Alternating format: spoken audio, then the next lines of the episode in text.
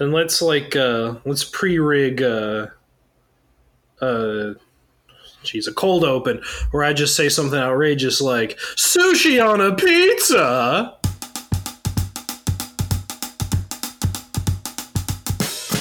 Hello, everybody. Welcome to the Adequately Informed podcast for December 8th, 2019. My name's Joe Hicks. And mine's Evan Kelly. And Evan. Oh, jeez. Oh, boy. What are we doing here? Well, what we're doing is giving our deeply felt opinions, telling you the way things are. It's ironclad. There's no room for debate.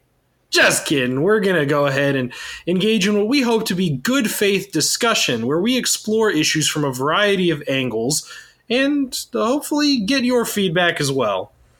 Yeah, and uh, we acknowledge that we're only human. We don't know everything. We're not on the ivory tower, which also a couple of listeners have told me that they don't really know what the ivory tower is, which is in short, it's a philosophical idea that, you know, if you're up on the ivory tower, you know everything. You know, you're above criticism and you are infallible. And we do not believe that. Yeah, and you're sort of insulated from challenges and other elements of the outside world. You're just above everyone telling them the way it is. Yeah. Maybe in the modern era we should call it the political bubble tower.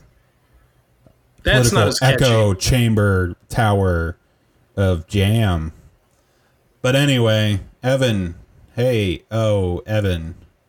What That's do you want me. to talk about? I want to talk about the recent Peloton commercial that's got everybody up in arms. Yeah, I I uh, I watched this ad ten minutes ago. What, what even is going on, Evan? All right, so Peloton, as some of you may know, is an at-home exercise bike. It's very expensive because it comes with its own sort of workout plan and sometimes live instruction from trainers with their built-in monitor. And uh, from what i understand it's pretty good but very very expensive. And they recently put out this ad that has drawn a lot of backlash on social media. So let me go ahead and recap what this ad is. It's framed around the holiday season where a wife is surprised with a peloton for christmas from her husband. From there she goes through a year of riding this peloton apparently live streaming her riding this bike or recording a series of short videos. It's not quite clear until later what's She's really putting going it on. on her uh, Instagram story. Yeah, I if you say so. Maybe I don't know. yeah, so she's riding and uh you know, coming home from work and riding, waking up early in the morning and riding. Uh, at one point, she gets a shout out from the little live Peloton instructor that really makes her geek out. And we learned that her name is Grace. She lives in Boston. It's it's this personal information that we didn't need to to tell this story. And then we find that all these videos have been recorded and edited together as a one year benchmark completion video to I guess thank her husband for the Peloton and it just doesn't make a lot of sense. Narratively socially uh, it doesn't make a lot of sense. So the first problem that a lot of people are having with this commercial is what kind of message does it send if you give someone exercise equipment like that's there i feel like there's a little hidden message there that maybe isn't quite what you want to say. And you know it's possible that she wanted a peloton but we don't ever hear her asking for a peloton. And when she gets the present she seems really surprised like it's not something that she was anticipating. So it seems like the husband on his own was like nah my wife needs an exercise bike Yeah, it does seem weird. Um, when I think of gifts to give people, exercise equipment is not among them unless they're already like a fitness or a fitness freak. And even then, I would be like, oh man, am I just going to give them some bullshit that seems gimmicky? I don't know. Buy your own uh, exercise equipment or tell me exactly what you want. Yeah, that makes a lot of sense, but that's not what's going on in this ad. Another thing that everyone's commenting on is that this actress made some very strange performative choices there are points as she's going through this year of Peloton where her face just looks so pained. It, it, looks almost like she's being held prisoner. And that's why people have compared this Peloton ad to a horror movie. And I don't know about you, Joe, but I think if you're trying to sell exercise equipment, uh, drawing comparisons to Get Out is not what you are going for to try to sell your bikes. I mean, I don't know if they're making references to uh, Get Out or horror movies. I mean, maybe it was an attempt to portray honest, you know, give an honest portrayal of what dedicated fitness is like instead of the all smiles and everybody's fucking happy all the time because they're so cool and exercising. It That's tough. fair, but here's, I guess, the the response that eats into that interpretation, and it also takes us into the next complaint is that it doesn't seem like the video is very realistic. If it was going for something realistic, then something would probably change over the course of this year. But it's a very thin, conventionally attractive woman who starts, and by the end, she is exactly the same thin, conventionally attractive woman. So if we're wanting to to see the realities of, of fitness and weight loss, it, it doesn't actually make a lot of sense from the commercial. I mean, maybe maybe that's the target audience: thin, conventionally attractive women just keeping up, being healthy. Who knows? It's a weird brand, completely outside anything of you know my life. no, no real, uh, no connections there it did just seem odd. And, and um, another question I want to raise is why is she recording this video? Even though we eventually find out that she's making, I guess, a year long thank you video. When have you ever made a video to thank someone for getting you a gift? It it just seems so contrived. Like this commercial is the only scenario where that would ever happen. It wouldn't happen in nature. And I get that commercials don't have to adhere to realism, but then a lot of other stuff doesn't make sense. It almost seems like a commercial to just have people complain about the patriarchy. Like, oh, the man gave, or he's a chauvinist. He gave her the, the bike, and then she feels so compelled to make a video over it. And it's like, who's doing this? Like, maybe in this ad, that's what's happening, but who's doing this? Exactly. That's the question. Why is any of this happening? Who is doing any of this? And it's just sort of intersected in this strange, quirky video. And the last thing I want to talk about, and this is purely personal, haven't read this anywhere, but I think it is bullshit that they have to drag Tal Bachman's 90s hit She's So High into it. That's the song that's playing. That's a really good pop song. And to see it used in this capacity, I find personally offensive. Well, you are certainly entitled to your opinion. This isn't my opinion, it's my feeling, and my feeling is a fact. Fact feelings. Fact feelings. Isn't that uh, what adequately informed is all about? What is that? What is adequately informed about? What does it mean to you? Take one video every day for a year and then send it to us on December 8th, yeah. 2020. The the adequately informed challenge where you go and tell people you're in bad faith and just run away. Yeah, never never explain it, never contextualize. It's it's just about seeming superior. That's what we're doing here. All of this is to say that it just seems like there are a few avenues to success in advertising. Either you can have something that's very sincere, very informative, or comedic or otherwise memorable in an annoying way, like JG Wentworth or Head On. And I think why this commercial has struck such a chord with so many people is because it almost tries to cover all of its bases and doesn't do any of them well. I think it tries to, on one hand, appeal to, as Joe was mentioning, the realistic element of weight loss, but then that only works for a small segment of its viewing audience. And then there's this unintentional horror comedy angle, which the company has not openly endorsed and which clearly has not been well received to the extent that it's been noticed And I think that with with modern cultures and modern people being so oversaturated with ads, it's really difficult for an advertiser to pull off an ad campaign that actually engenders the feelings within the public that they want. And it's just really humorous when something falls so hard on its face like this Peloton commercial did. All right, now Evan, let's uh let's big brain this. Okay. What if they meant the ad to be off-putting so that you and I talk about it on our illustrious podcast? I'm not going to rule that out. I think that it based on all of the individual factors, they, I would be absolutely floored if that was the intent. But it, we are talking about it. We are giving airtime to a literal commercial that is not paying us to do it. And it's had a lot of articles written about it. So, intentional or not, I'm sure Peloton is not upset by the additional publicity. And now I feel like a shill. Yeah. It's like, uh, it, it's what Donald Trump figured out. Free media is way more powerful than paid media. Yeah. So if we can, you know, if you can get the people talking, that's that's worth way more than any ad.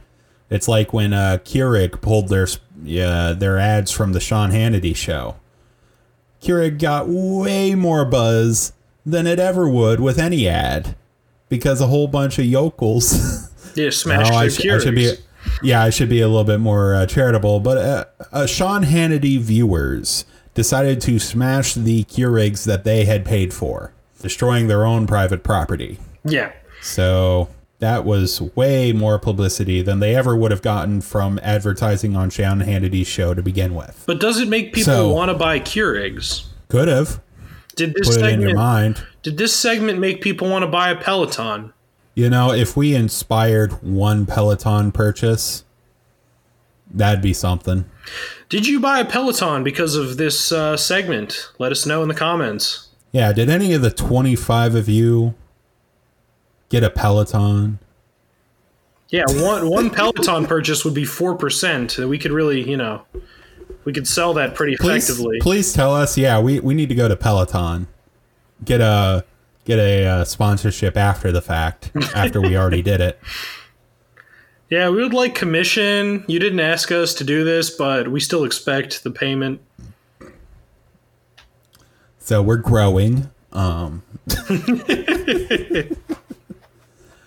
so yeah, Peloton. Yeah. What what a bougie thing to begin with. Like I mean, I would love to have that type of exercise bike. I just can't. I'm not. I can't see a future where I can afford it. So, yeah, it's expensive.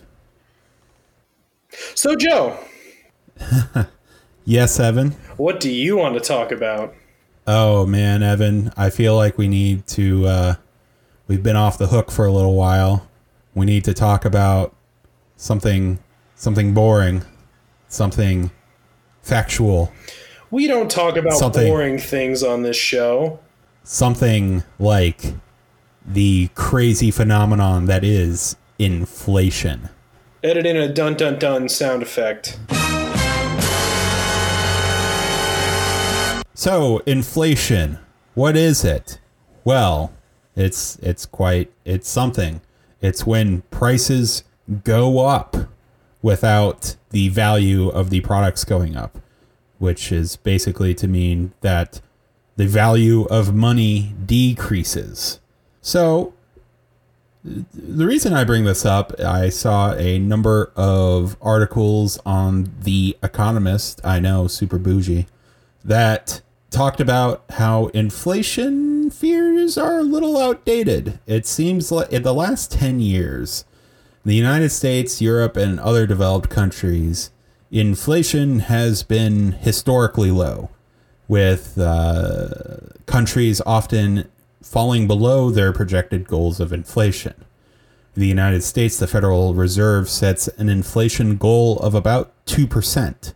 Now, why is that? Why do we want prices to kind of generally be going up or the value of money to generally be going down over time? Well, from what my understanding is, that we we have a goal of trying to hit about 2% inflation because on one hand high inflation is bad. That means people aren't able to afford the products they need. People are having to get constant raises there there's a constant feeling that nobody has enough money to buy the products that they need um, this ex- it happens in countries that fall into a spiral of inflation so like venezuela now uh, they have rapid inflation. Nobody's able to buy anything, and money is worthless after a few days. Uh, this has also happened in countries like Zimbabwe, who notably issued their $100 trillion note some years ago. Wow. Uh, yeah. And it was also in the rock band font, which was also cool. Um, so I would love to get my hands on a $100 trillion Zimbabwean note. What's the But- exchange rate on that? Oh, it's it's worthless now. It's completely worthless. Not even a penny. I think I think they also re restructured their debt or their money, so they started back over at like one. mm-hmm. um, instead of just going on with the new cur- or the old currency. But regardless, so rapid inflation is bad and sucks. But what also is bad is deflation, when the value of money gets stronger over time. Now, why is this bad? Well, it, it's because if the value of money just by it existing alone gets more valuable over time, people won't spend that money because they believe that over time it'll just become more valuable. And why spend your money now when it's less valuable, when you can get less for your dollar, when in the future you could get more for the exact same dollar? So, this is why, uh, this is part of the reason why governments shoot for about, you know, 2% inflation. But the United States has been hovering around 1% inflation. And it's been tough because inflation has a lot to do with long term debt and investment. So when uh, so let's say when you're paying back a loan, if the money inflates a lot, then later on in your loan, it's going to be cheaper to pay it back because the money is worth less. So if you take out a th- if you took out a thousand dollar loan a hundred years ago, I know that's a small amount for a ridiculously long term, but if you took it out a hundred years ago, that would be a lot of money. But if you were to pay it back today, it'd be nowhere close to the same amount of value as it was a 100 years ago.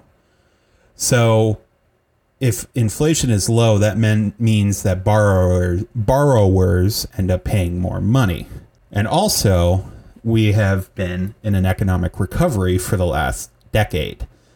Now, what does low inflation mean with that? Well, with low inflation, that means that the government could have had looser monetary policy and could have done more fiscal stimulus. The reason that they didn't do it was fears of inflation. So if you have looser monetary policy, this means that there's just more money out in the world. And if you do fiscal stimulus, that's akin to printing more money sometimes. So there's fear that there'll be inflation.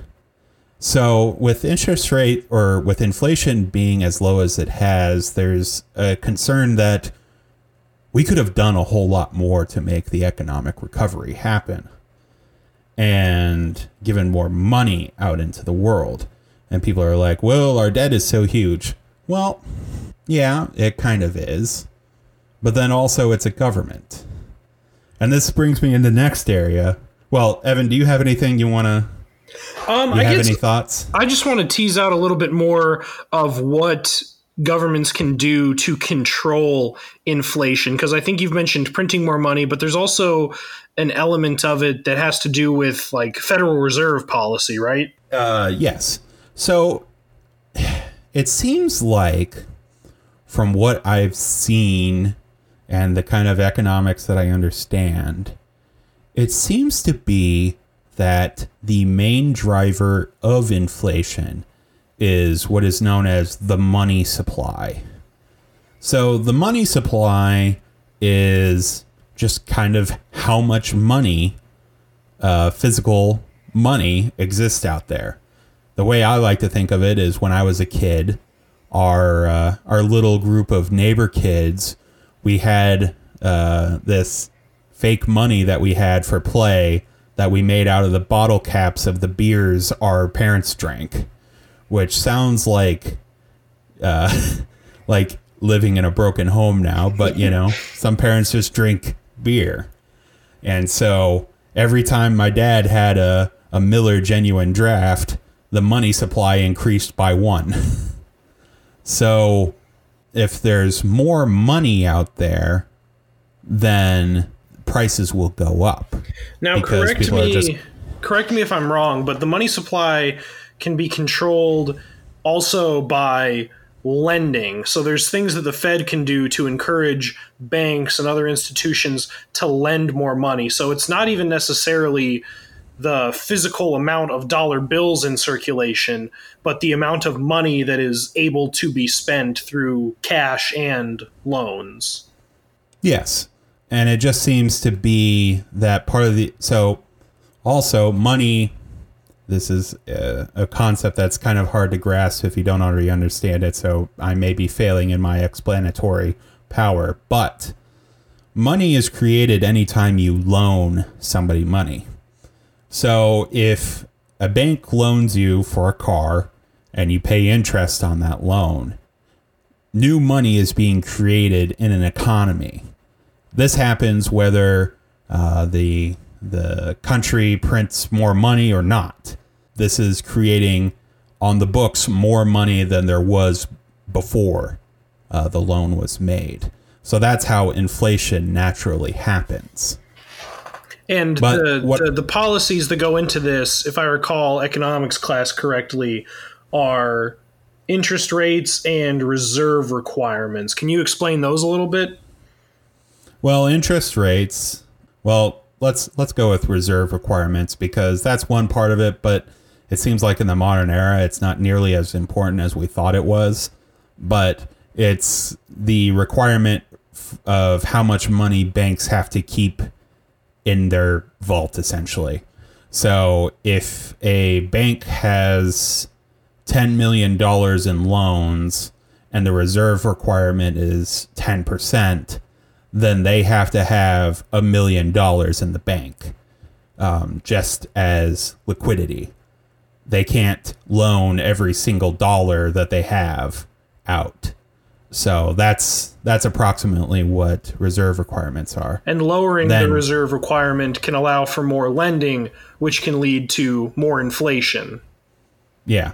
And then interest rates, um, which is the main instrument that the Federal Reserve uses to deal with inflation, is the Federal Reserve is the bank that banks get loans from, a lender of last resort.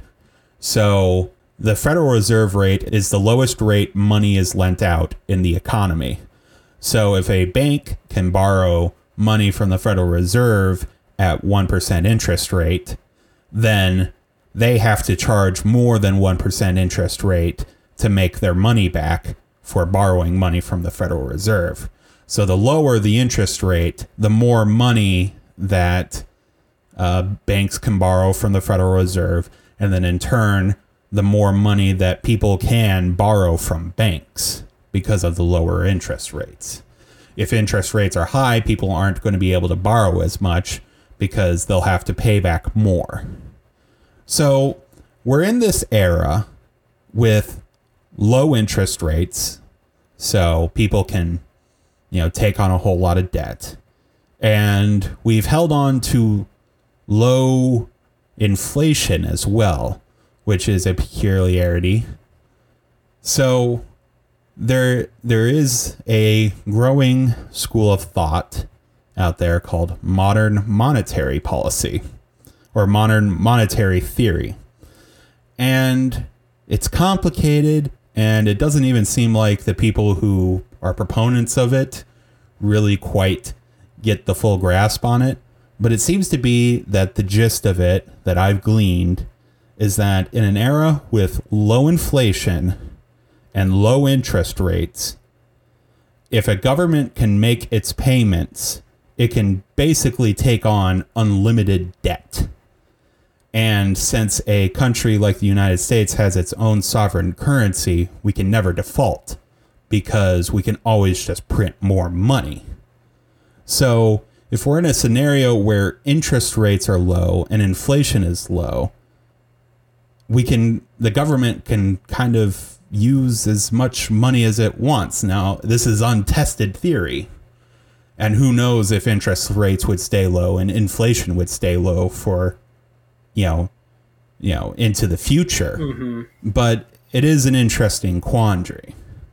And it also leads into something I've wondered. This is this is just me talking about ideas that I've thought. But I've also I've often wondered if there's a way there would be a way that somebody could figure out in the future where we could have governments that aren't restrained by money necessarily. Like the government could do whatever projects it wants without having to worry about a balance sheet on the back end of it. What would um, that look like? You see, I don't know because it hasn't quite happened. The closest example we would have to that is actually China. So, China as part of their huge economic expansion over the last three decades is that they have taken on lots and lots and lots of debt. But it's mostly within the Chinese government itself. Its books are secret. Nobody nobody's uh, clamoring at China for how much debt they have because nobody really knows how much debt they have besides party insiders. So they're able to just keep loaning more money or giving more money out into the economy without somebody being like, hey, that's a lot of money. so they're kind of able to act unlim- in an unlimited fashion to build their country. Now, in the United States, I know for a fact we would not be able to move to a system where the government's debt was just completely secret. That would never happen and could almost never happen.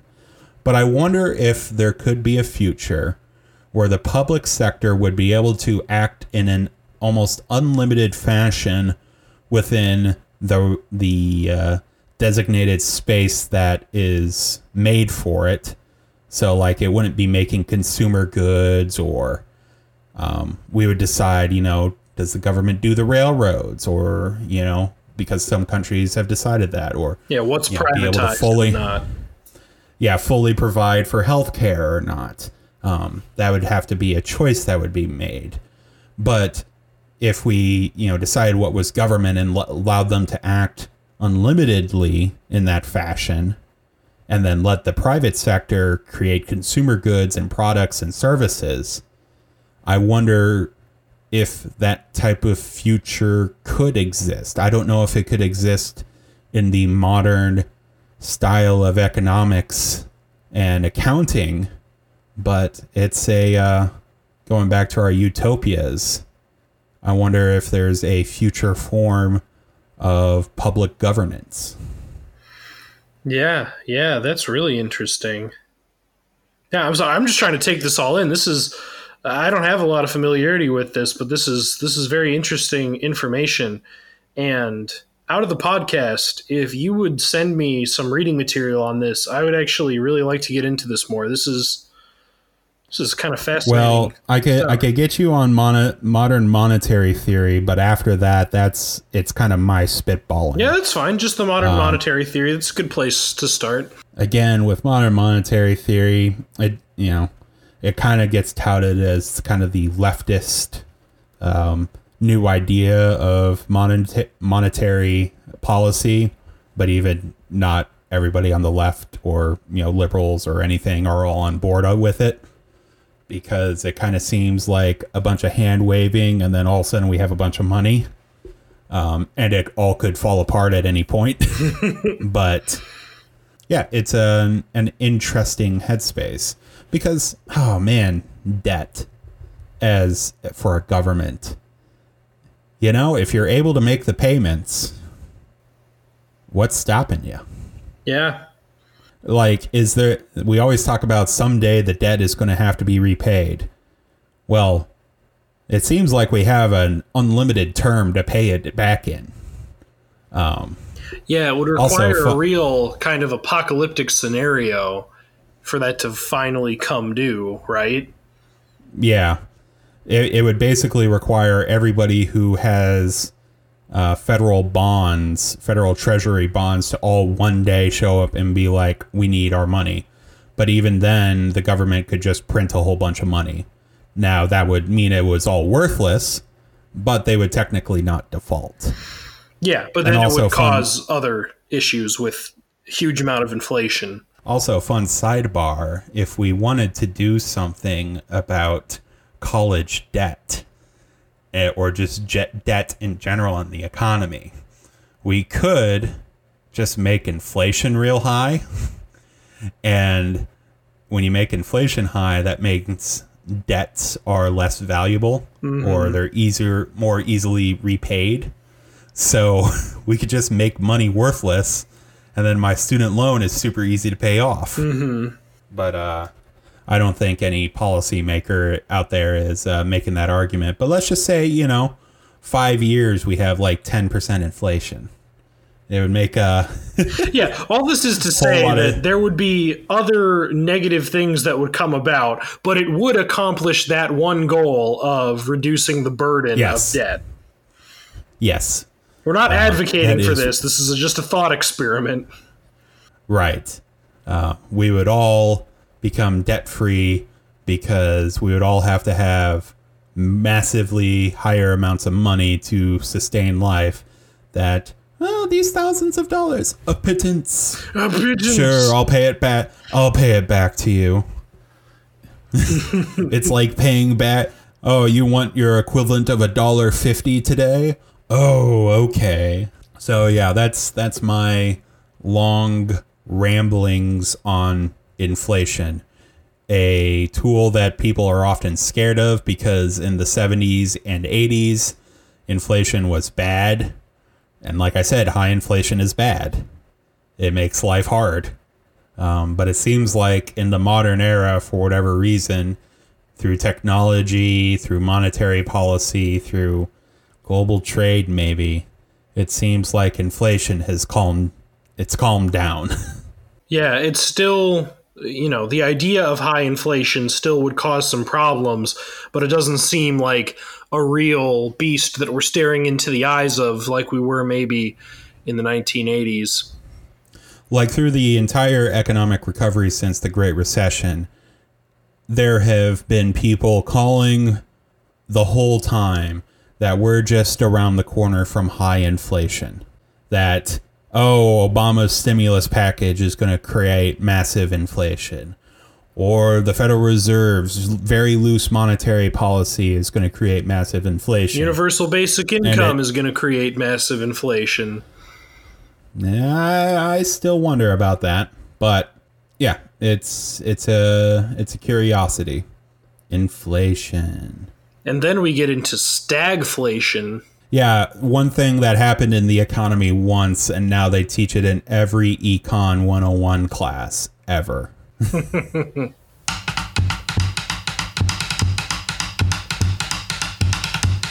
All right, Evan. So, uh, what, what, what's our main topic?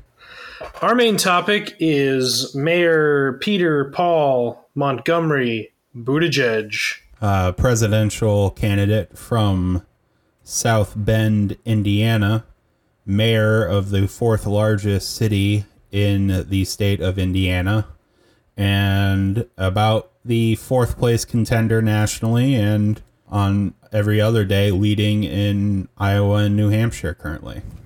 And my 11th favorite candidate. Oh man, he's dropped. Yes, he has. How about you uh, give some reason for that drop? All right, so I want to start out by saying that there's a lot of things where I, I, mostly agree with Mayor Pete. He has advocated for universal childcare and universal pre K, which is really valuable. He supports some iteration of the Green New Deal. He has taken the no fossil fuel money pledge and the no super PAC pledge. He supports nuclear power, a ban on fracking. He is open to the ideas of estate taxes, wealth taxes, abolishing the electoral college. He has said comments favorable towards ranked choice voting. And I think he's got a lot of good ideas on criminal justice reform, such as ending capital punishment and cash bail and private prisons. But the longer that this process goes on, the more misgivings I have about Mayor Pete as a candidate. And the first of which is the way that he handles his lack of support among black voters. Mayor Pete has very well documented inability to show strong polling numbers with black voters and non white voters. And to remedy this, in the first primary state that features a large contingent of black voters, South Carolina, he decided to secure some more endorsements from prominent black leaders. But the way he went about it was misguided at best and absolutely underhanded at worst. At worst and he essentially sent out a mass email to a number of people who were on this roll that his campaign had collected. And the email essentially said, Hey, with this email, this is notifying you that you are going to publicly endorse Pete Buttigieg. If you do not want to do so, respond to this email and opt out. And a lot of people didn't read the email or didn't care about his email, and so never responded to opt out and eventually, his campaign published a list of endorsements from prominent black leaders in South Carolina. And many of them responded, What the hell? I don't endorse Pete Buttigieg.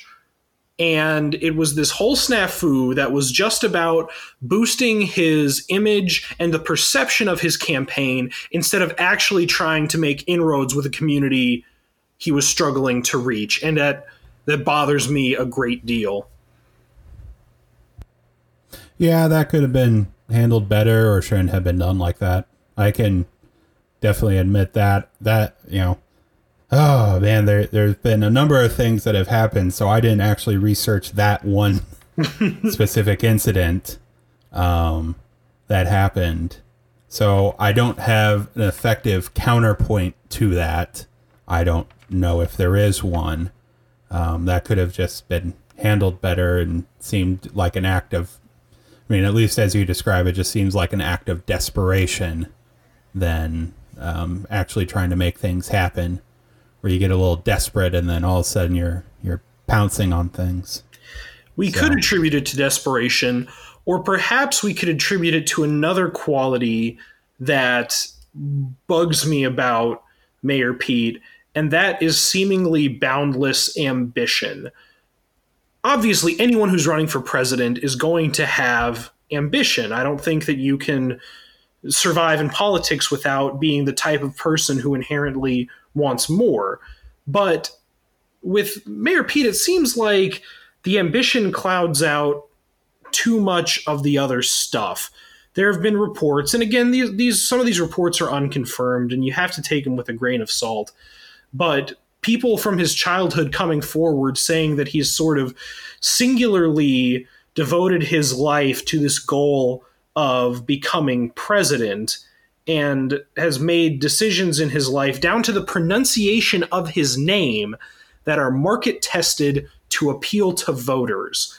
And my issue with this is that if the goal is to become president and the goal is not to help the world or to advance certain policies, if those policies are means to the end of becoming president, it's very tough for me to trust your motives.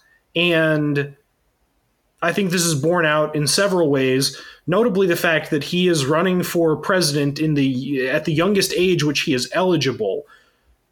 Come on.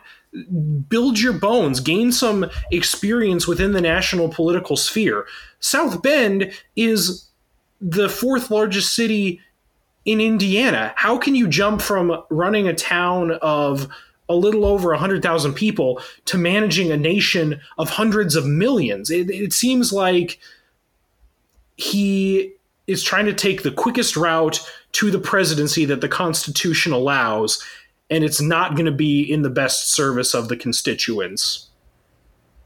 But, like, that would be all fine and dandy, but it does seem like there's genuine interest from a population that wants him to be president. It's not like he, you know, it, the Eric Swalwells of the world, where he decides to run for president when there is zero interest and you know has uh, has uh, an office that he can go back to where he can affect change in you know the national populate or the public. It just seems like yeah, maybe he could be a little bit older, maybe he could be a little bit more experienced, but then he also has the enthusiasm around him, more enthusiasm than people who have greater experience and depth of uh, well, I don't even want to say greater depth of knowledge, just longer tenure. You know, Pete through his resume, he has maximized, you know, has a diverse background uh, in um, high level, high caliber meritocratic roles, going to, you know, top universities, studying uh, in top programs, being at top uh, companies in his small time out, being a, an officer in the military. He has been performing at a higher level than most people um, ever get to, even some presidential candidates. Well, I think so that that opens up a bigger discussion of what what should the benchmark be to run for president. He's kind of topped out around 10% in national polls, and sure, he's beating Cory Booker, but does that mean he's an objectively good presidential candidate? I, would argue no. Well, he definitely seems he's very capable. He's able to collect his thoughts in a way that is better than you know just about anybody on the stage. He seems to exude a confidence about his executive decisions and it just seems he just seems more confident than, you know, everyone who's below him on the in the polling. I don't know if I agree with that. I certainly don't want to say that he's not intelligent, that he's not accomplished, that he's not confident, but it doesn't seem to me that those are really unique advantages that he has. I thought that on a debate stage, Kamala Harris could handle herself fantastically, even though she recently dropped out. Andrew Yang has a ton of popular support and now speaks with a lot of conviction on the debate stage. I think that if there was an advantage he had in that early, the gap has narrowed to the point where that's not a unique quality of his campaign anymore. Yeah, it just you know when I watch him, it just seems like he's he's got it together, and you know with him also being young, he would be able to effectively do the damn office. It's exhausting. There is so much work involved, and it seems like he's really up to the task and would be able to do it. You know, I get into concerns with, you know, like Bernie. I mean, hell, he's still doing his campaign, but he's like 77 and had a heart attack this year. I just get concerned seeing some of these older people. And Mayor Pete has, you know, it where he doesn't have experience. He seems to have tenacity, and I'm sure he would surround himself with people who have have the experience and knowledge to advise him. But how, how are we going to guarantee that he actually gets those people around him? When you look at candidates like, say, Elizabeth Warren or even a Cory Booker type, people who have worked in national politics and in the Senate, they have an infrastructure built up of people in Washington who can help them accomplish their legislative goals. Mayor Pete has not spent any time on Capitol Hill. He doesn't have the same foundation of relational integrity with the people who he will actually need to accomplish his goals within the construct of the federal government. He's he's a, essentially at ground zero there. Well, you know, sometimes I wonder how much those relationships actually matter. You know, that's like Joe Biden's whole argument is that, oh man, I used to have drinks with with members of the Republican Party and we were able to get things done. And I just don't think that's how that would work. So I I don't know, you know, I mean, who knows if the Democratic Party would just abandon him when he became president. But, you know, it seemed like Donald Trump had no issues going with you know getting the party around him. Oh, but I don't know if did. He absolutely. That's what the entire Michael Lewis's recent book, The Fifth Risk, is all about. How bumpy the transition was into the Trump administration because he didn't have the pre-existing knowledge of how Washington worked. And you got to remember that for 2 years Trump and the Republicans held the White House and both branches of Congress, and yet they they have now gotten stuff together and are, are changing certain things. But most of Trump's accomplishments from the first two years were things that he could do with executive orders. He never, or it took him a long time to figure out how to actually get legislative advancements passed. And then besides the legislative aspect, there's all of the layers of appointing people to federal posts and making sure that this vast amount of agencies that the president is responsible for runs smoothly. And I'm sure that if elected, Buttigieg would have a much stronger transition team than Donald Trump. But to say that that it didn't hurt Trump not to have those Washington connections, I, I feel is inaccurate. Well, I may have misspoke or maybe not meant that, but it it also goes into a deeper uh, critique that conservatives don't really, you know, if you have a conservative view of government, then the government really doesn't have to perform well. Um, well, that's uh, that's uh, fair. that that could be a goal unto itself, so it's not as damaging. But if he were to get elected, I mean, he definitely has the respect of the Democratic donor class, some of the elites within the party, and there would definitely be help to make all that happen to get, you know, the qualified candidates to be in these positions. I don't think people would turn away from working in a Mayor Pete administration, you know, like they probably wouldn't turn away for most other people on the stage either. It's just putting a lot of extra degrees of faith in sort of this nebulous idea of the process or the party coming to his defense and filling in his gaps. I'm not comfortable with that degree of risk, at least not when there are other viable candidates who I'm passionate about.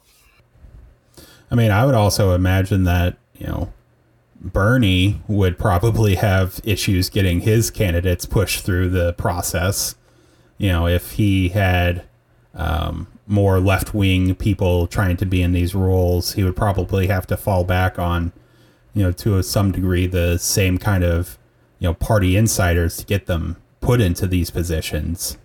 So, but my know, point I mean, being I, that, I, that Bernie would at least know who to talk to. He knows the players because he has worked in Washington for years and years.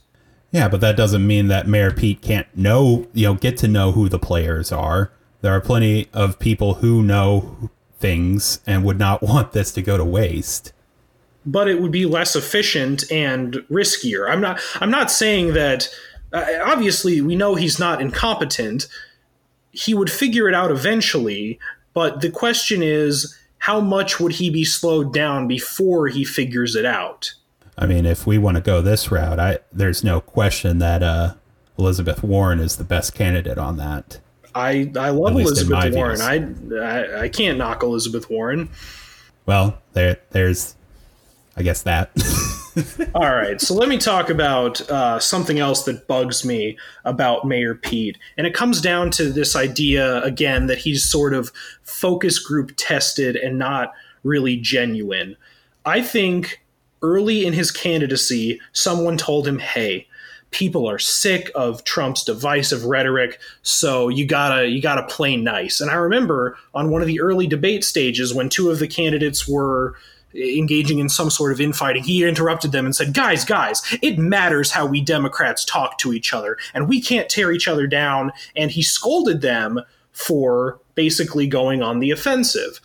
Well, flash forward to a couple months later, his campaign is sort of stagnated, and now someone's telling him, yeah, forget that. You got to go on the offensive. And so the guy who preaches civility and talking to each other is now the first person to be on the debate stage, uh, hammering Elizabeth Warren and using unnecessarily inflammatory language or attacking other candidates on the stage because that is what he perceives the people to want. He doesn't. I, I, I, get the idea that he doesn't have any strong convictions about the nature of civility in politics. He's just going to do whatever he wants and whatever he thinks will gain him the most support in the current moment. And that unreliability is concerning, and also the the meanness that he has shown recently is concerning in and of itself. you know, it just yeah, maybe he did go back and forth.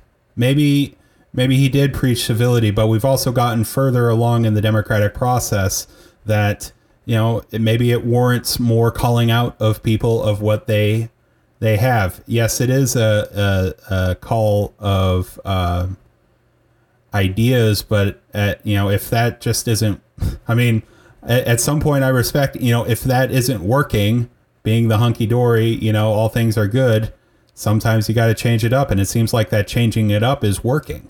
But how can you um, believe him when he claims this big moral high ground and then abandons it? How does that not erode confidence?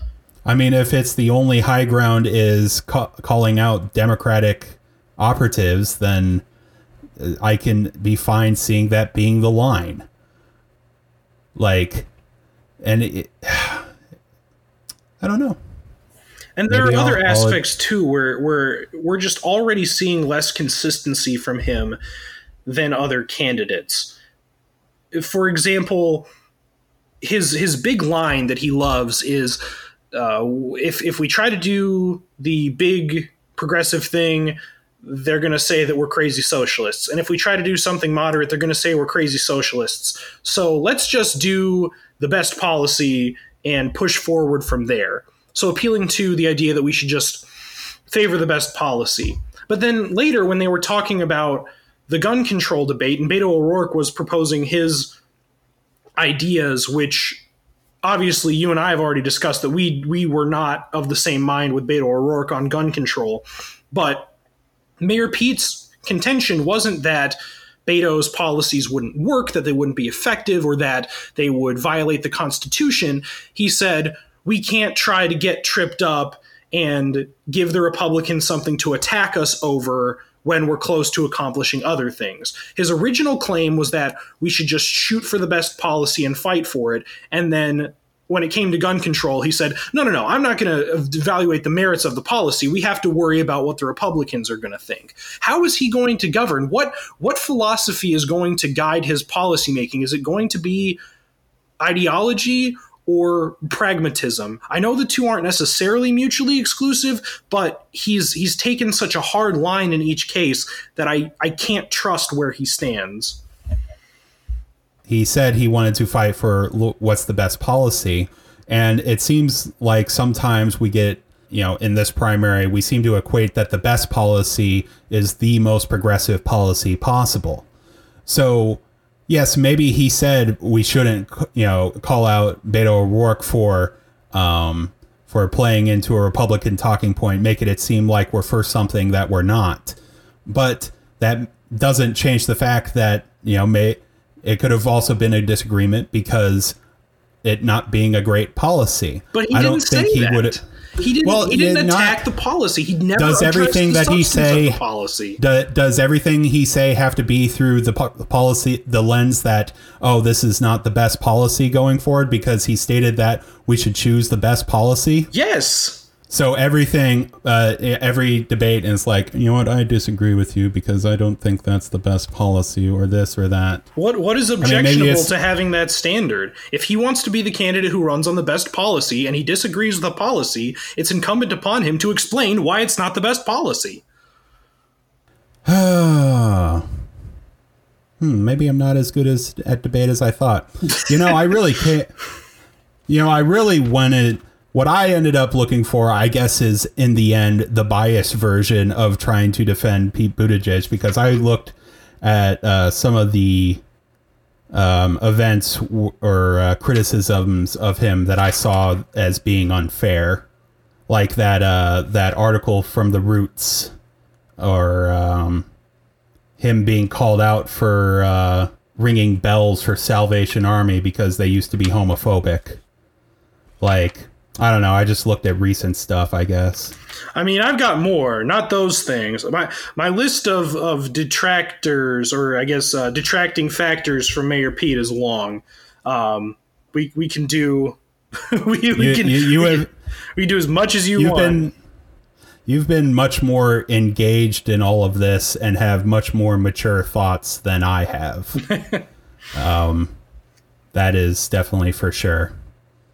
Because I have not looked at those lines of reasoning and thought incredibly hard about them. I just see a guy who seems to have confidence and you know, I guess if I'm going to be honest to my feelings, a lot of those um, arguments that you're making end up not mattering as much in my mind if I'm, you know, if we're gonna if we're gonna be real and articulate, you know, these are your arguments and they're adequately informed and, you know, they you can argue them.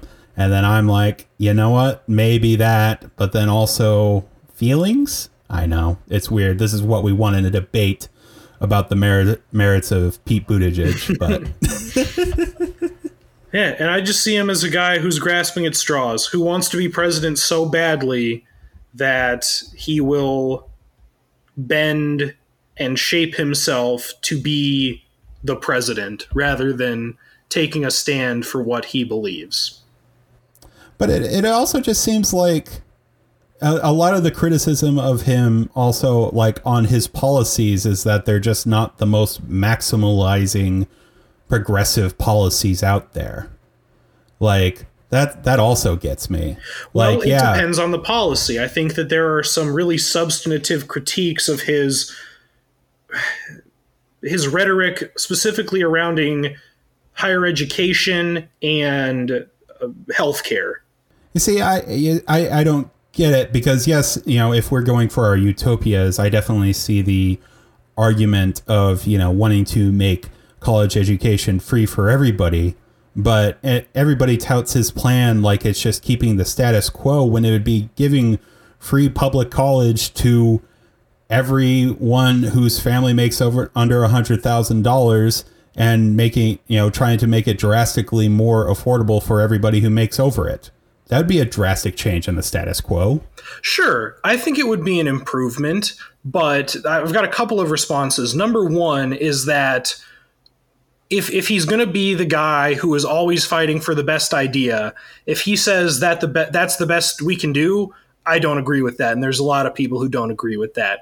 If he was the candidate who was running, saying, "Listen, you know, maybe maybe a more extensive measure would be better, but I think we can do this now," that would be more palatable. I think his messaging is I'm the smart guy, I'm the Rhodes Scholar, and this is the best. And that's not always supported. And then the other response is going to be that sometimes his justifications are inadequate. He's never explained why the $100,000 threshold is an appropriate threshold. I think that there are students who could have a combined parental income of over $100,000 that could still benefit from tuition assistance. And his idea that he, he uses this this rhetorical backing that oh we don't want to pay for the sons and daughters of billionaires to go to college doesn't really hold up because we're just talking about public college so if a millionaire billionaire wants to send their kid to Harvard, Yale, Middlebury, whatever, they can they can still do that, and it's not going to be on the taxpayer dime. And the other thing is that it, it ignores the reality that by having a cutoff, people can cheat the system. I mean, we're seeing this happening in the status quo. This is something that you have I, you and I have talked about with wealthy parents finding a way to give up guardianship of their children when they become juniors in high school so that by the time they're applying to college, they can take greater advantage of financial aid. And none of this is to say that Mayor Pete's college plan wouldn't be an improvement in the status quo, but it just seems like he's trying to shove down our throats that he's got the best idea and he's not considering the full three dimensional realities of the landscape of higher education. And again, if he sets himself up as the Harvard, Oxford candidate who's going to do what's best for us because he's so smart, then he has a responsibility to address these issues meaningfully. And well, the way I see it is that it kind of, you know, it doesn't address all of your problems where it's like, well, yes, maybe he said he does want to fight for the best policy. And, but this, maybe this isn't the most, most best, best policy, but this is definitely something better. And this definitely seems like something that would have an easier time becoming law than a full throated, you know, free college for everybody. So I you know do the mental calculus in my head and I see it as um, preferable because I you know I believe in the slog of liberalisms, the slow bore of slow bores. That this is something that is obtainable in within our time, and that would be a worthwhile policy goal to achieve. So, and I think the other thing is that he's contrasted with such progressive candidates that maybe there's a growing group of people who aren't don't think they have to make that mental calculus. And I think if Mayor Pete wants people to believe in that brand of pragmatism, he needs to a vocalize that instead of allowing it to be implicitly stated in the minds of only some of his supporters and listeners, and B, advocate for why that strategy will work when we feel like it has failed Democratic politicians in the past. Well, I I feel like the the reason why to talk about that being uh, pragmatic is hard because because then you start talking into the horse race about it. You're kind of talking about the cattle. It's trying to see what uh, the most moderate Democrat would support, and then then we get into the whole wow, man, all of this is only really possible if we win back the Senate. Yeah, which is also not likely. It's just uh, it's just a weird time. Like there's a high chance that the Democrats aren't going to win back the Senate um, which means that basically any policy goal is going to be mute. Nothing's going to happen. So you get into this question of should, you know, what do we do? What's the way forward? I think um, I think the unspoken element here is trust. I think that you see Mayor Pete and based on how he comports himself and everything about him, you trust him. And so you are willing to give him more leeway. I get it. That's how I feel about Bernie Sanders. But when we take away that assumption of trust, I think there are some very real causes for concern within the Buttigieg campaign. Yeah, and you know, it's almost like I'll admit this even within myself. It's kind of like how um, a fair number of Republicans didn't like how Trump acted, but still went with him anyway. It's kind of like, yeah, I hear those arguments on Pete Buttigieg, but then I also see him, him getting treated in ways that I see as unfair. So I want to go to his defense because I see those are unfair. and then sign up for the whole package.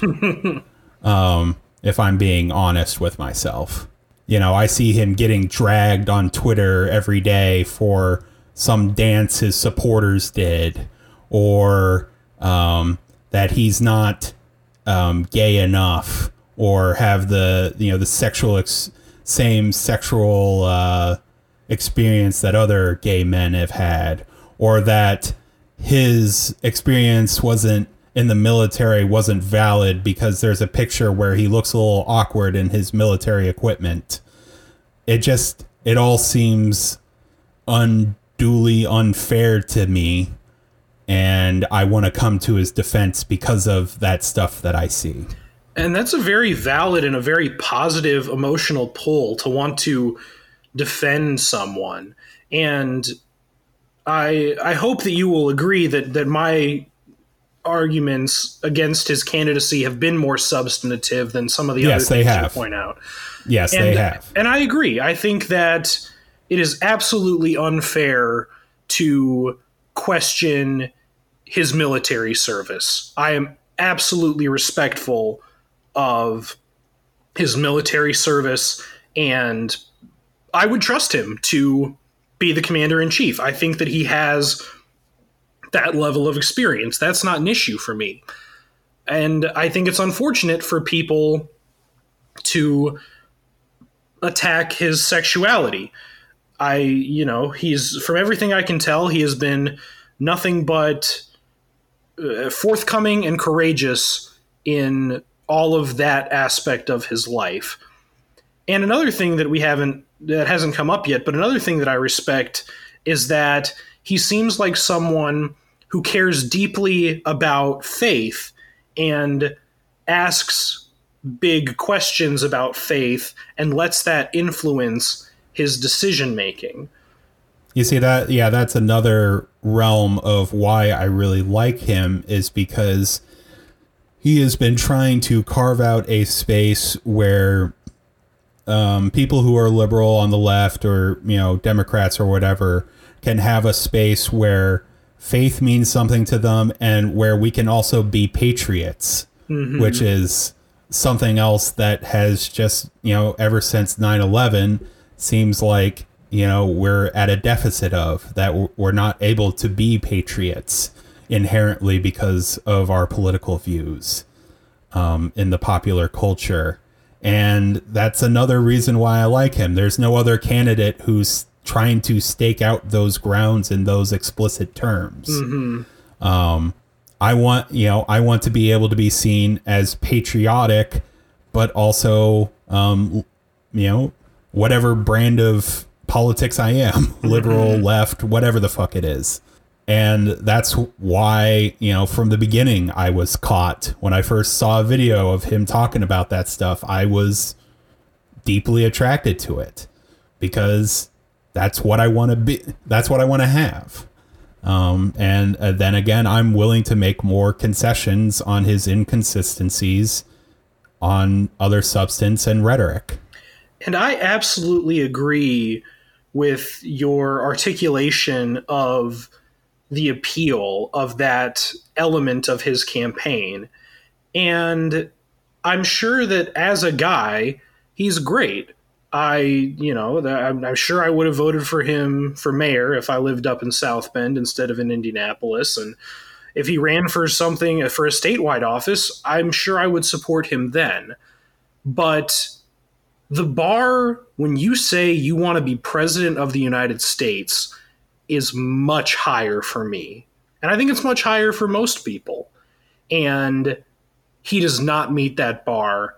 And his presence in this field with this strategy at this point in his young life, to me, feels entitled and ambitious. And I, I wish him well, but there are a lot of candidates who would have to get knocked out before I would I would consider supporting him in a primary. Yeah. I guess my uh, fundamental ranking still hasn't changed a whole lot. It's Warren, da da da da da, Buttigieg, and then then like Bernie and Castro. Man, Castro, he uh, he's been struggling.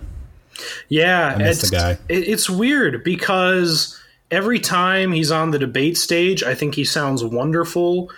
He he seems to be both receptive to new ideas and steadfast in his core beliefs.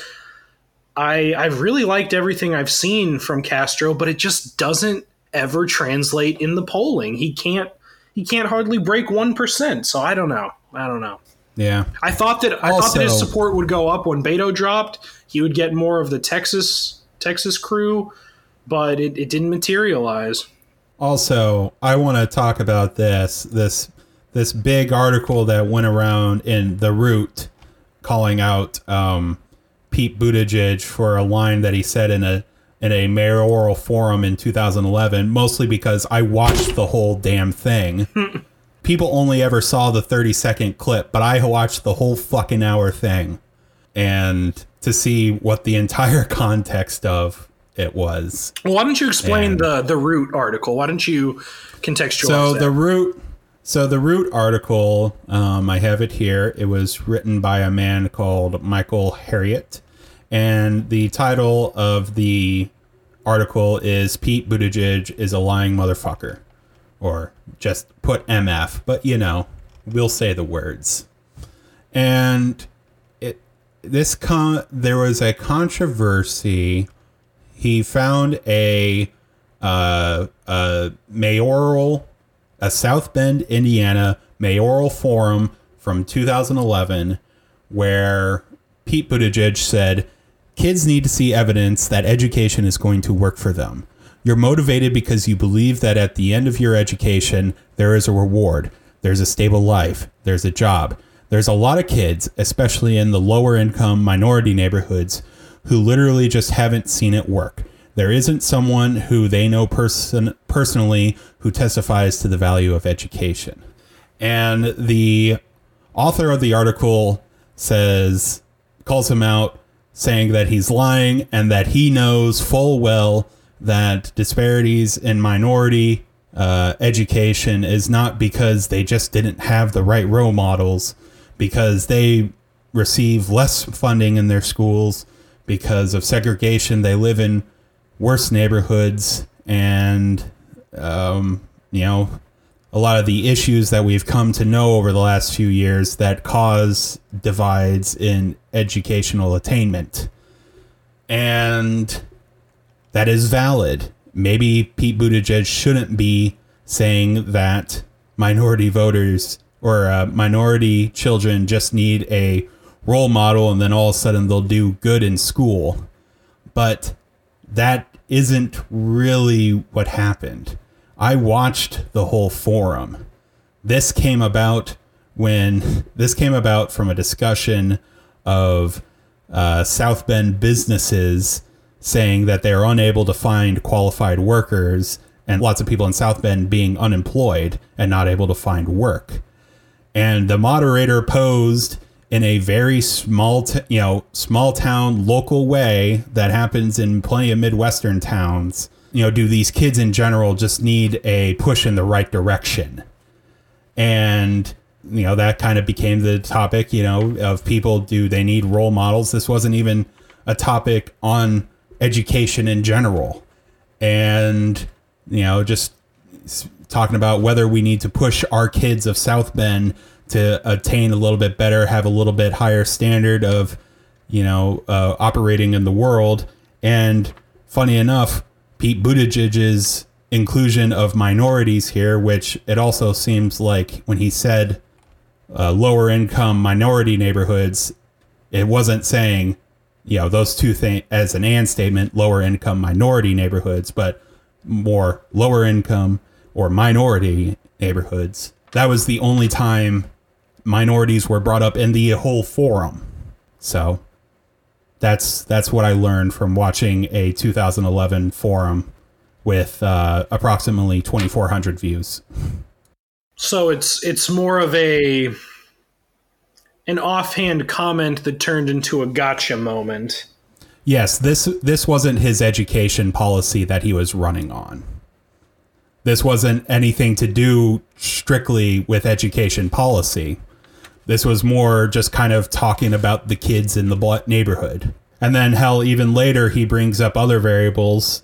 I mean, not in relation to race, but that um, family income, family life, and nutrition also have factors on school performance, which is another thing we talk about in progressive circles. So, but you can see how it's very easy to buy into that perception that he would make an incendiary and inaccurate comment regarding status attainment and race when he pulls shit like he did in South Carolina. You know, I don't know because that, you know, in my chair, you know, in the way that I see him, it doesn't it doesn't seem like he has an animus towards it. I mean, he has a whole uh, program he calls the Douglass Plan that's specifically about empowering African American students and children so that they can have a better outcome in this world. Um, it just it just felt disingenuous to me.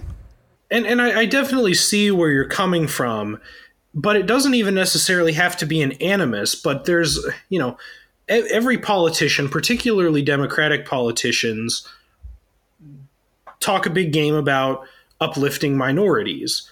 But when instead of working with minorities, he has already been exposed once as attempting to use them as pawns to gain support rather than actually working with them and earning their endorsement, it doesn't do anything to dispel this perception that he's out of touch along racial lines. Yeah. I mean, it definitely goes into the narrative. Oh, yeah. The one thing I did want to say was that it, it also always just felt weird to me that, yeah, maybe it wasn't Pete Buttigieg who should have said that. But we do talk, you know, there there is an active discussion where we say, you know, we need to have black teachers in schools so that black kids have someone to look up to. Um, how that can drastically change their outcomes in lives for the better. Yeah, but you know what else um, drastically changes outcomes? Funding school districts adequately. Yeah. Yeah. It does. And that's definitely true. Also, other big notable uh, discussions in the South Bend mayoral race was um, the starting of a new high school in downtown South Bend, what to do about an overpass project, um, how to line the streets that go between the Notre Dame campus and the city of South Bend. It was very local and it's just a small soundbite of a tangent that got picked up. So that's I got to say my shtick. You thought I was going to go there, didn't you? I wanted to. Yeah, so. I mean, I've got. I, I think we've pretty much hit the the the most meaningful discussion that we're going to have. I have more. I've got a lot more prepared that I don't like about Jesus. this guy. But um, if anybody's interested in what else I don't like about Pete Buttigieg, email podca- podcast at adequatelyinformed.com or message me directly. We'll talk. We'll chat. It'll be good times. Yeah. And you know, I, I'll also just speak, you know, since I have the platform and I'm speaking to you guys. But um yeah, you know, it, I I can listen to those criticisms. I can acknowledge their validity and that they, you know, can mean something to them and then you know, agree that, you know, we can have differing opinions. But, you know, I like to think that I hold opinions that other people have and it's it's often discouraging when something that I like and I see good in other people just trash on and don't like. Like, you know, it, the damn emotions, man. I think if anything, you know, the the way politics is happening is just figuring out how we express our damn emotions, and they're everywhere these days. Mm-hmm. Not to say it's bad, but you know the more the more people trash Pete Buttigieg on Twitter, the more I want to support him. Just plain Yeah. and simple.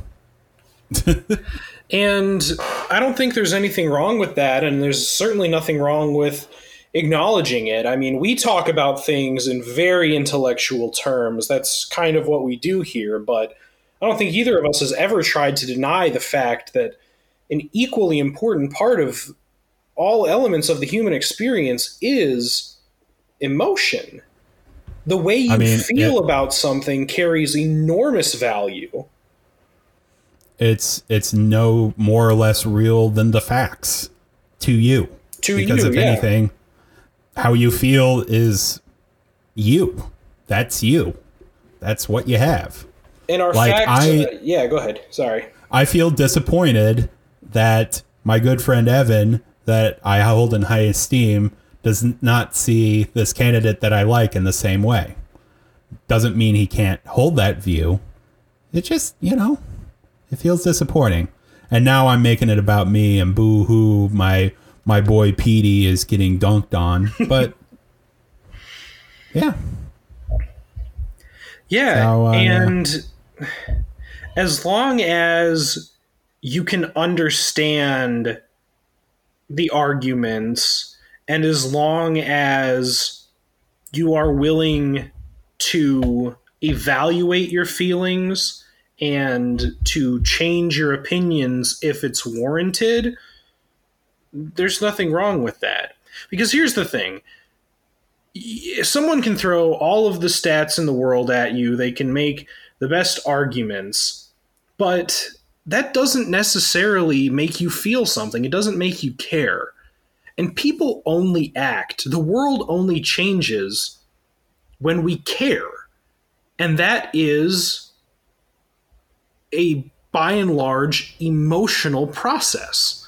And so all of this is to say I feel very strongly in my analysis of Mayor Pete, but I do not begrudge you one iota your positive association with him. Aww. But And I am the arbiter of what you get to feel, so that's very big. yes, yes, Very Evan, he is magnanimous my, of uh. He is my uh, surrogate. I go to him and ask him, "Can I uh, can I feel this way?" He's like, "Okay, today, today you can feel that." um. Oh yeah, and there was another one where um, a Vice article that says Buttigieg's ver- uh, version of America is basically a caste system and then supposes that because he lived in South Bend, the ruling philosophy of Pete Buttigieg is um, the movie Rudy. so Is it a joke? I mean, no, it's a Vice article that ba- it, it's supposed that um, Pete Buttigieg believes that Rudy being a so, you know, I haven't seen the movie, so I'm going off of what they say in the article. I have also- in the comments. I've also not seen Rudy, so I can't even correct you if you get something wrong. So apparently, Rudy is like quasi homeless, poor, and um, unathletic. So he has to work a job, sometimes sleep in his boss's office, and go to the gym. And apparently, people think that Buttigieg, in his college plan, believe that other people have to have a hard knock life. Um, even having the uh, sentence it's all very Catholic, an elite conservatorship over the poor. So, so Yeah, Yeah. that seems like an overextension of whatever's going on there. it's not. It feels like a Vice article, a lot like a Vice article. Which is why I think it's a joke. I feel like all Vice articles are jokes even when they're not trying to be. Yeah, yeah. The the uh, I love that video where it's like, ah, I got to come up with a Vice article to write. He throws the the dildo against the whiteboard. Yeah. Have you ever see- yeah, yeah. Yeah, you showed that video to Venezuelan. me. Yeah. Ketamine, drug dealers. or, yeah. You got to put a link in the, descri- the description to that. Link that video. Oh, it's great. Well, I think that brings us to our end segment.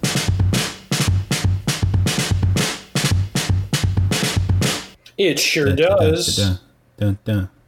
So, to our end segment, we're going to talk about the the big movie with all the buzz, The Irishman. Evan, thoughts?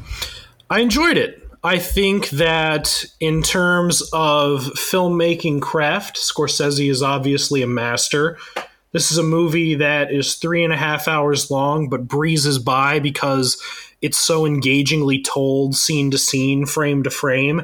I think that we have some fantastic performances from Robert De Niro and Al Pacino, but I also have to add the caveat that it definitely feels like you've seen most of The Irishman before.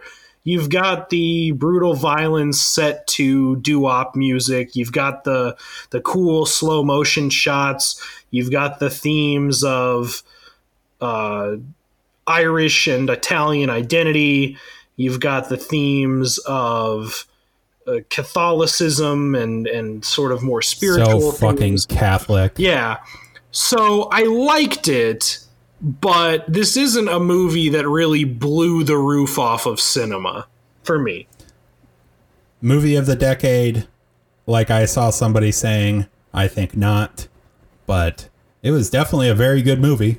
But also, again, if you've seen, you know, a some mob movies before, you've definitely seen this movie for the most part. It doesn't go through some new narrative space.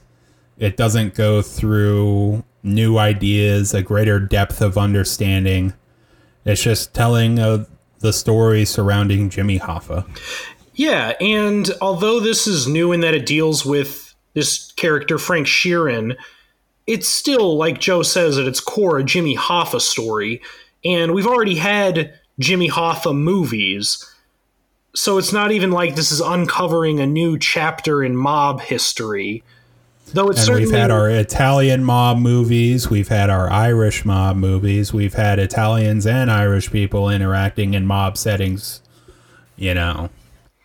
Yeah. And I think maybe it's it's expansive in its scope.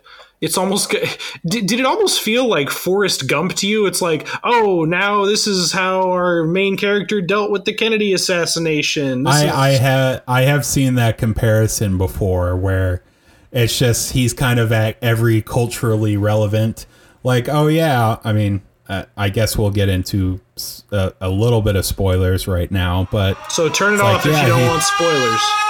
yeah but he uh oh boy he he saw the Kennedy assassination but he was also the guy who delivered the guns for the Bay of Pigs invasion like okay i guess this is quite a powerful player Yeah. yeah and sebastian maniscalco and action So- bronson So many on- good cameos. So many cameos. Some of them were good. just so many people Domenick are so many Lombardozzi, characters. Uh, Steven there are Van too many Zandt. characters they're like oh yeah and this is guy big long italian name and then he's there for two lines Yeah, and then he gets shot in the face. That's what happens to Beansy from The Sopranos. He's in this movie. There are so many characters. So easy to get lost. Well, no, not easy to get lost. It's just since I'm bad at remembering characters, I'll I'll be bad at remembering these characters. No, it's easy to get lost. It's that's I think an objective thing about this. Yeah. Um, but it's okay. like is it? oh, go ahead. Sorry. You go ahead. Oh, no, I you just, go ahead. I, I kind of want to move to a different aspect of this. So if you have another uh, an end a riff on that, no, you should. Okay. no. Um, so this is a film that was released theatrically and on Netflix, and on the same day, Joe and I both watched it. I watched it at home on Netflix, and Joe watched it in a theater. So, Joe, can you tell us what it was like to see it in a theater? It was very crisp. The colors were good. I liked the cinematography. It looked it just it felt it felt neutral. Like a lot of these mob movies, and when they're set in the past, they try to go for some stylized visuals and filmography, and I didn't feel that at all, which I liked. It was uh, it was a good experience. Really, you know, had a real depth of sound design. Like there's at one point to build suspense. Like if you were at home, it would probably sound like it's just quiet, you know, silent but in the movie theaters, there's these just these ever soft like bass, you know, humming like, ooh, like like it was heartbeats, and you hardly know it's happening, and you can only really get that experience with a good sound system, like in the theater. Um, for you, Evan, this is when he was like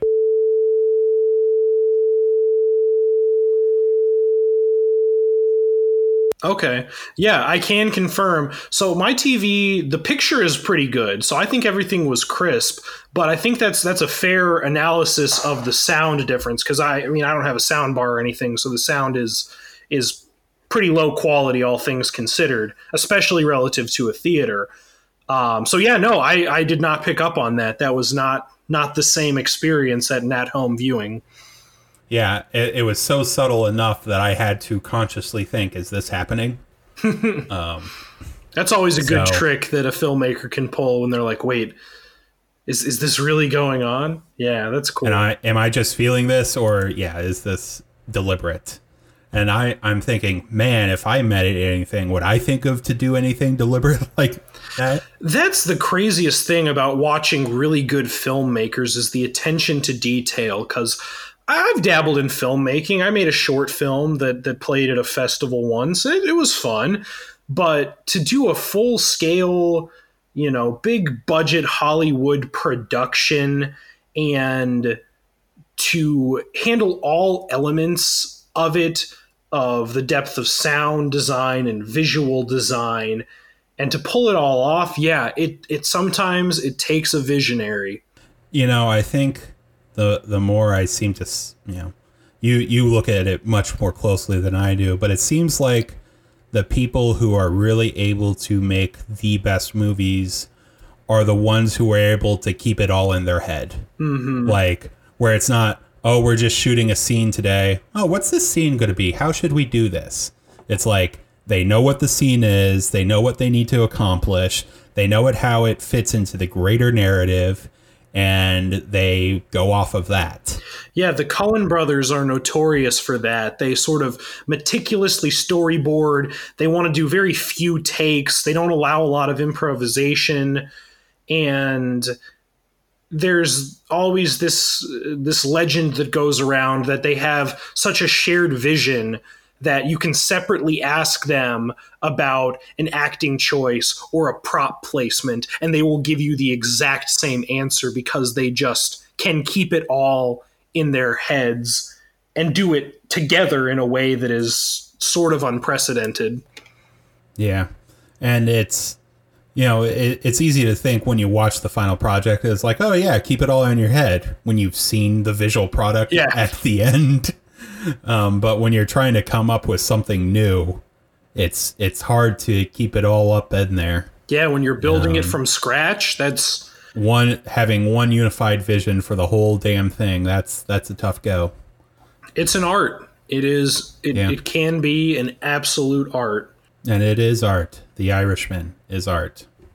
But then, what is also blending the world of art and science in uh, so this week, uh, Kamala Harris dropped out of the 2020 uh, Democratic primary. So, in respect to her dropping out, we are going to go through what is called the oddly specific Kamala Harris policy generator. And we are going to list some outlandish policies that sound like Kamala Harris would have supported them which was all spurred when she once had proposed a policy to forgive tuition for Pell Grant recipients who operate a small business in a minority community for three years. And it's sad that she dropped out because I was really banking on that. so, Yesterday, I announced that as president, I'll establish a health insurance subsidy program for cat owners who open a water slide that operates for 14 years in the Great Basin. Yesterday, I announced that as president, I'll establish a 1501 an hour minimum wage program for games journalists who open a Christmas tree lot that operates for four years in a moon base. I'll establish a stem cell research program for Tea Party voters who open a theater that operates for three months in our national parks. I'll establish a social security program for men of color who open a Denny's that operates for 12 years in a flyover country. and um and this one may be coming to you soon. I'll establish a payday loan forgiveness program for former Booker staffers who open a Ferris wheel that operates for 12 months in Florida. All right. Beautiful. Beautiful programs. All would certainly be very helpful. Very helpful for the four people who were helped by the four policies we stated. Hey, low cost, fiscal responsibility, right? Yeah, yeah. Programs for the one. No new monetary theory. Well, on that note, I think that's the end of the podcast. Want to thank Anthony Hish. Want to thank you for listening. Um, Want to thank Evan for being here with me. We do this together, so I don't know why I'm thanking him. But hey, Evan, I hope you've been adequately informed.